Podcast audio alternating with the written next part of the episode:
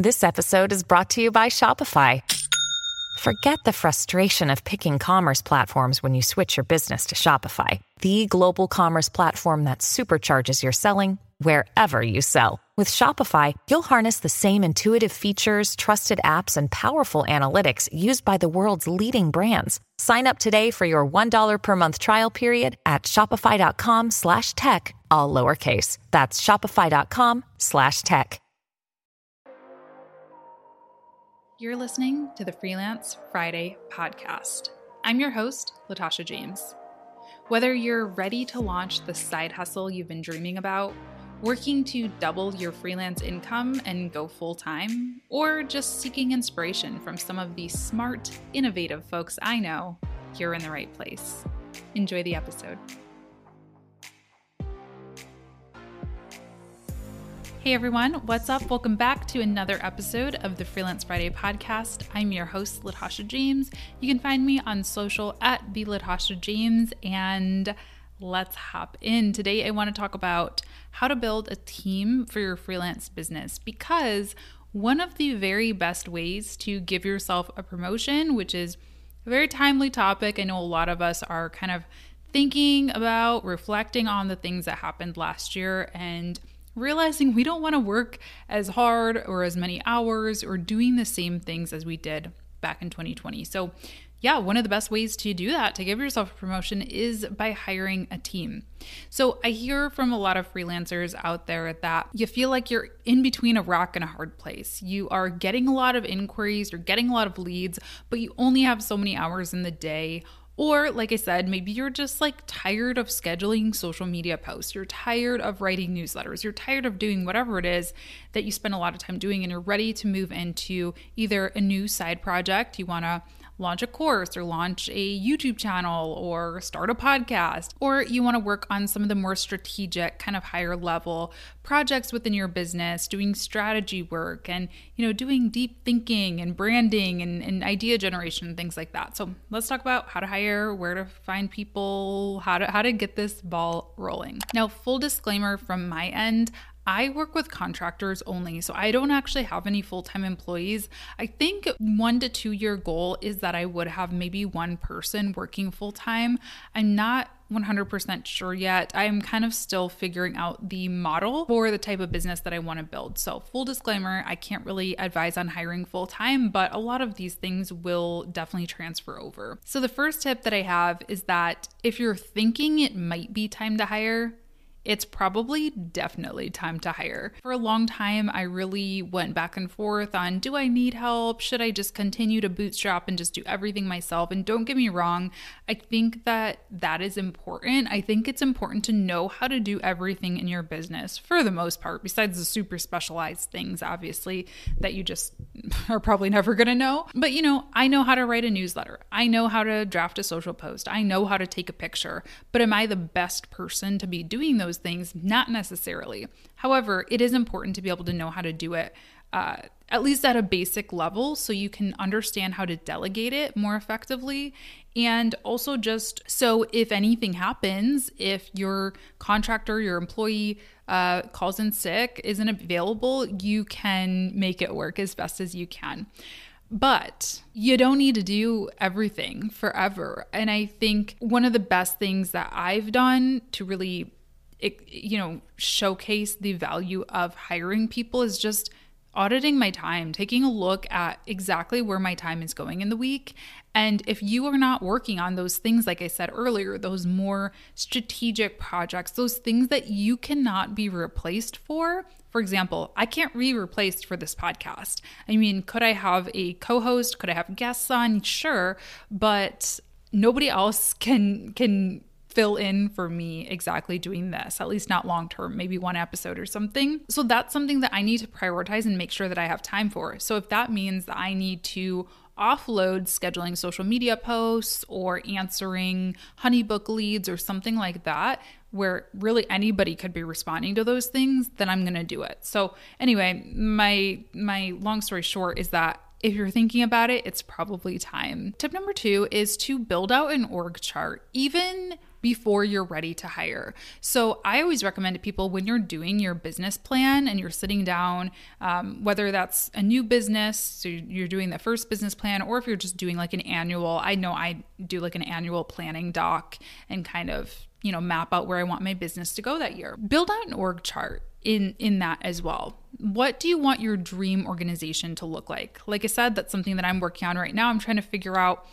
who do I need on my team? Because my business model has shifted from what I originally thought it was going to be. Originally, I was running a small agency, and now I'm moving have more heavily into the online education space. So I'm doing a lot of research to other online educators and their businesses and seeing what their org charts look like. And in case I wasn't clear, an org chart is an organizational chart.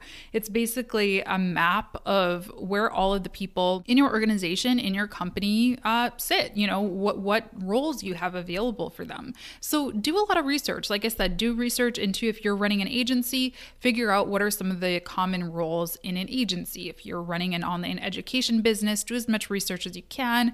Try to talk to people, get in touch with people, and understand what they are hiring for. And also just make a list of your strengths and your weaknesses and the things that you love to do, the things that you hate to do, and kind of try to build out from there and just create dream roles. And what I like to do is I do categories first. So for example, there's all there's me, the CEO, but then I might have a creative department and then I might have a sales department, right? And then from there you can build out individual roles. Now when you're first starting to scale, something that was helpful for me is that okay, creative, sales, there's I don't know, five, ten possible different roles within each of those things. Creative could be video, photo, motion graphics, voiceover. Like there's so many different things, right? But when I'm first starting out, maybe my first hire is going to be just kind of a general content creator. Maybe it's somebody who is kind of more of a jack of all trades and can do a little bit of each of those things and their long term career trajectory with me would be to be a creative director or to be a creative lead or creative VP or whatever it is. So that's how I like to build it out. I like to kind of maybe find one person that fits within that for sales. Maybe it's a salesperson, but eventually they turn into the business development lead and have a sales team underneath them. So that's sort of how I build out my org charts. And I recommend doing that just as an exercise so you understand what you're looking for. And I think it's also a great way to kind of manifest things into your life as well. Now, with that said, I do definitely recommend starting small. I mean, that's like I said, full transparency. I don't have anyone on my team full time, and I don't know if I ever will. I think the goal is to have maybe one person uh, full time just because I work really well with one other person. Like I am very much a pure Taurus, and they say that Taurus likes companionship and we like partnerships. And so I think I do want kind of a, a ride or die person on my team eventually, whenever that time comes. But for now, I'm working with contractors. And I think that's a great way to kind of dip your toe in the water and see if you like working with other people. Some people don't. See what exactly you need. I've definitely hired for a lot of roles before and found out mm, that's actually not what I need. Like, I actually need something totally different. So, starting out with freelancers, contractors is a good way to get started. It's also a lot safer financially because obviously you're not committing to someone that you're going to pay a salary and potentially other benefits and things like that. Paying $3,000 is a lot different than paying 30 or 60 or $90,000. So, that's always good to keep in mind. You know, you can kind of test the waters and see if they are bringing ROI to your business and if you can justify the longer term spend. Even within that for freelancers, I like to start with a like a fixed uh, contract for three months, maybe one month. It depends on what it is, obviously. For like a designer, I'm usually hiring them for one project only. So there's not really that trial period, if you would say. But if I'm hiring somebody to work with me as like a virtual assistant or someone that's going to be on my team long term, I usually start and sign a three month contract with them just because I feel like that's a good amount of time to see how we kind of vibe, see how we work together, and get some good projects in the pipeline and at the same time not commit to hey we're going to work together for the next 2 years and then it's you know awkward and and it sets expectation for them too. I don't think it's fair to in your mind say oh i'm only going to test this person out for 3 months. I think be open about it because you know, they got to get on with their lives too. So you don't want to string anyone along. Tip four if you are hiring for somebody who's long term, again, something like a designer, a website designer, something like that, they don't really need this. But if you're hiring someone who's going to work with you, you know, hand in hand essentially for a long time, make sure that your SOPs or your standard operating procedures are down pat. This is a good exercise, again, to do even before you feel like you're ready to hire. It's something that will help you out a lot to make sure that you're familiar with what your standard processes are in your business, but it's definitely going to come in handy when you do need to train somebody, when you do need to familiarize someone with your company. You can just hand over these documents. And what I do is I just create them in Google Docs and I just write out, hey, here's how we publish a podcast episode. Step one, get the script ready or get the outline ready. Step two, like really break it down step by step. You can put in little videos in there. I have recently switched from Loom to Vidyard where I can record quick little screen share videos with my face in it and just kind of explain how to do different things using, you know, as kind of a training software. Just file that away and it's going to come in handy one day. So make sure you have it for yourself and for your future team members. Next thing, make sure that you have your job description buttoned up as well.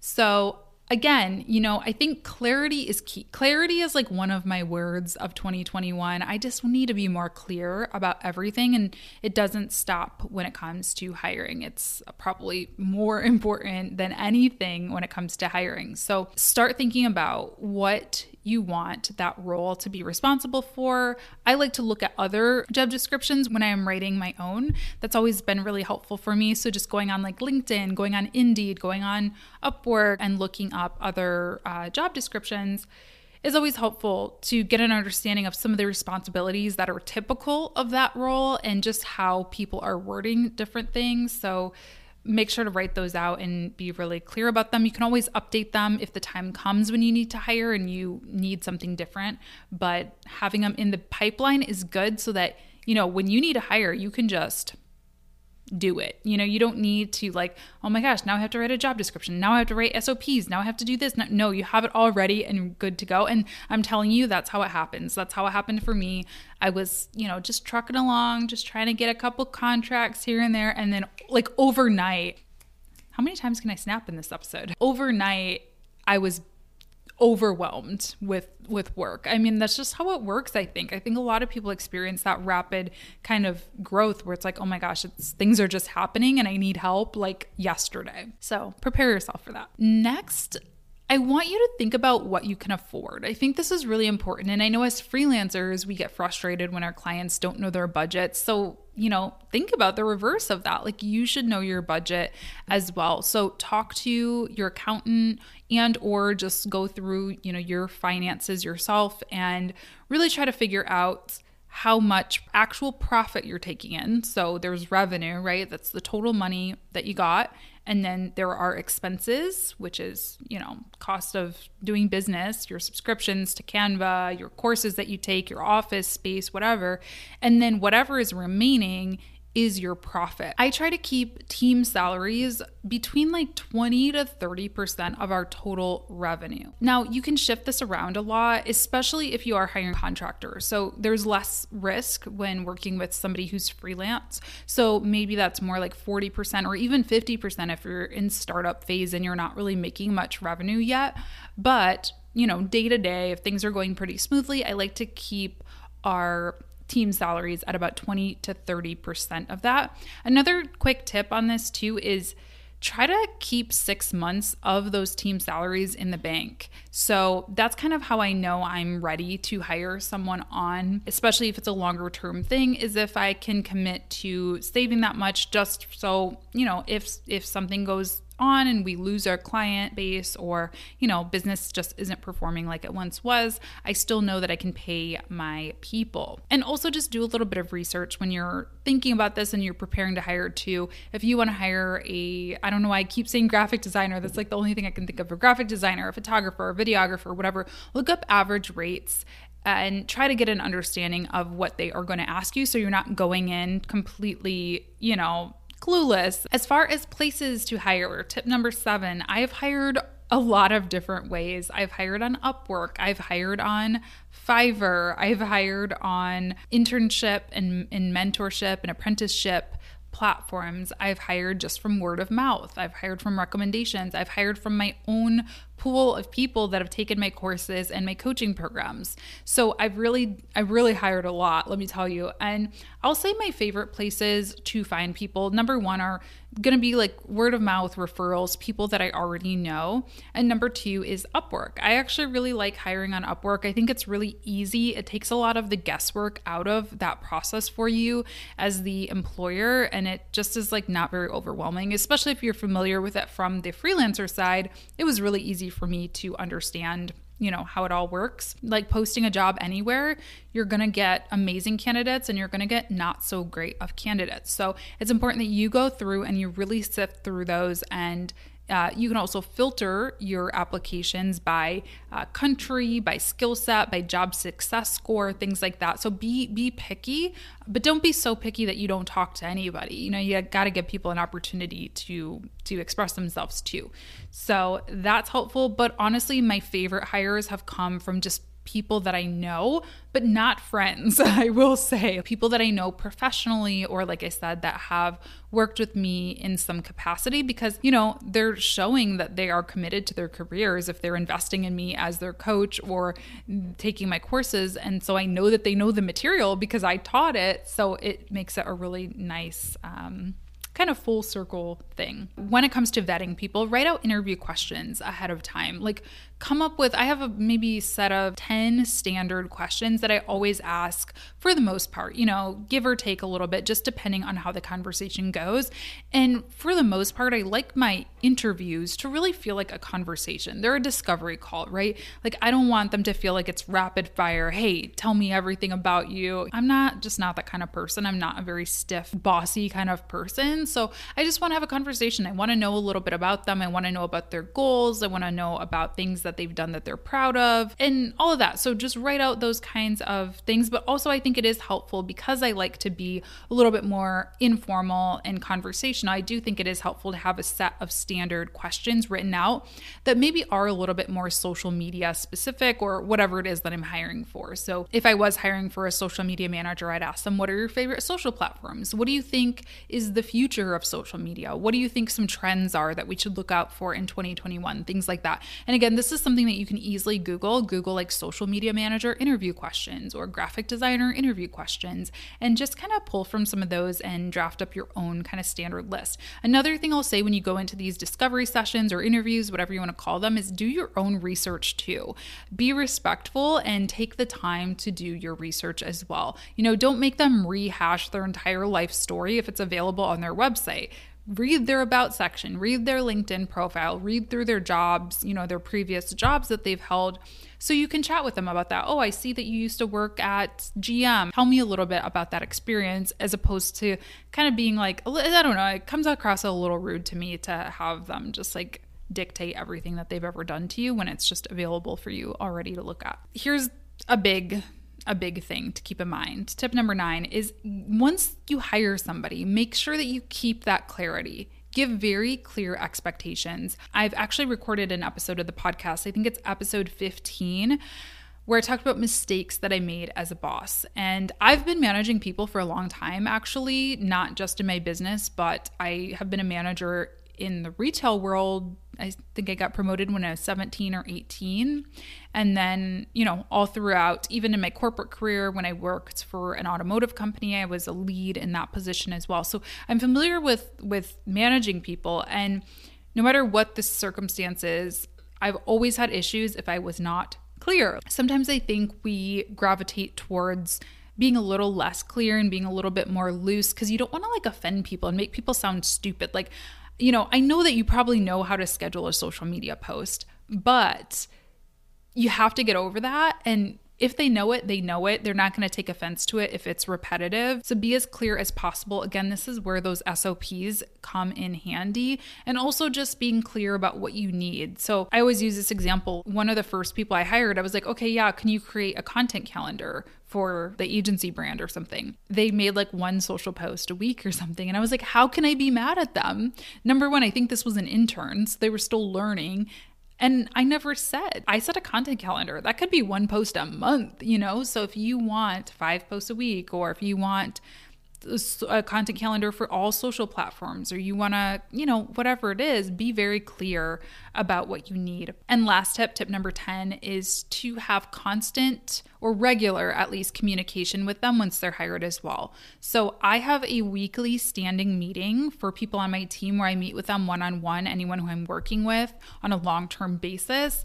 And it's just there on the calendar no matter what. Like, even if I don't really have much to update them on, I still like to have that meeting, even if we end up meeting for 15, 20 minutes. It's just good to have that FaceTime. And I feel like there are just things that sometimes people would never come to you and ask you about. They would never go out of the way to send you an email or make a phone call, but they do have in the back of their head. And if you show up and are available for them and say, Hey, I want to make sure that you're successful. Do you have any questions? How is everything going? You know, how are you feeling about this? They'll ask you in that environment. So I think it's important to have that FaceTime and vice versa. There are probably things that just slip my mind or that I want to ask them that I wouldn't like want to bother them with an email about. And it's also just good to get to know one another. I think that building a good company culture really starts with getting to know one another. And again, you don't have to be overly personal and be inappropriate, and you don't want to blur those lines. You know, it, it is tricky. That's like a whole other topic, working with friends and things like that. But you can be a friendly person. You can be you know, kind to one another. And I think those are the things that encourage loyalty and that get people to want to work with you and, uh, you know, help make their experience a good one. And I'm big on that. Like I said, I've been in leadership for a long time, actually. And I've always found a lot of satisfaction out of seeing people's careers develop. And I want to be a part of that. I don't want to hire people just to get the job done. I really want to be a part of their journey and make sure that they're happy and happy people do good work. Like that's just the way it is, you know? If your team feels supported, you, they feel like you're educating them, you're helping them if they have questions, they're going to do better work than if you're just like throwing work at them and never being available, never being personable. It's uh it's just how it works. So I hope that this episode was helpful for you. If you're looking to grow your team, go ahead, write up some job descriptions and just try it out. Try out hiring a freelancer. I think you can also learn a lot about freelancing from hiring freelancers. I have an episode about that as well. So I'll link everything that I mentioned in the show notes in the description box. And yeah, hope that this was helpful. If you enjoyed it, be sure to leave me a thumbs up on YouTube, subscribe on YouTube and on the podcasting platforms, and leave a comment down below if you're watching. And I will see you next week for a new one. Bye. Thanks for tuning in to today's episode. Show notes for this episode are available at latashajames.com slash podcast and contain all of the links I may have mentioned today, as well as an invitation to join my private Facebook group, the Freelance Friday Podcast Community. You can also learn about my ultra exclusive membership community, the Freelance Friday Club. Oh, and if you liked what you heard, please be sure to leave a review on Apple Podcasts or throw me a testimonial over at latashajames.com slash contact. Thanks so much. We'll talk soon.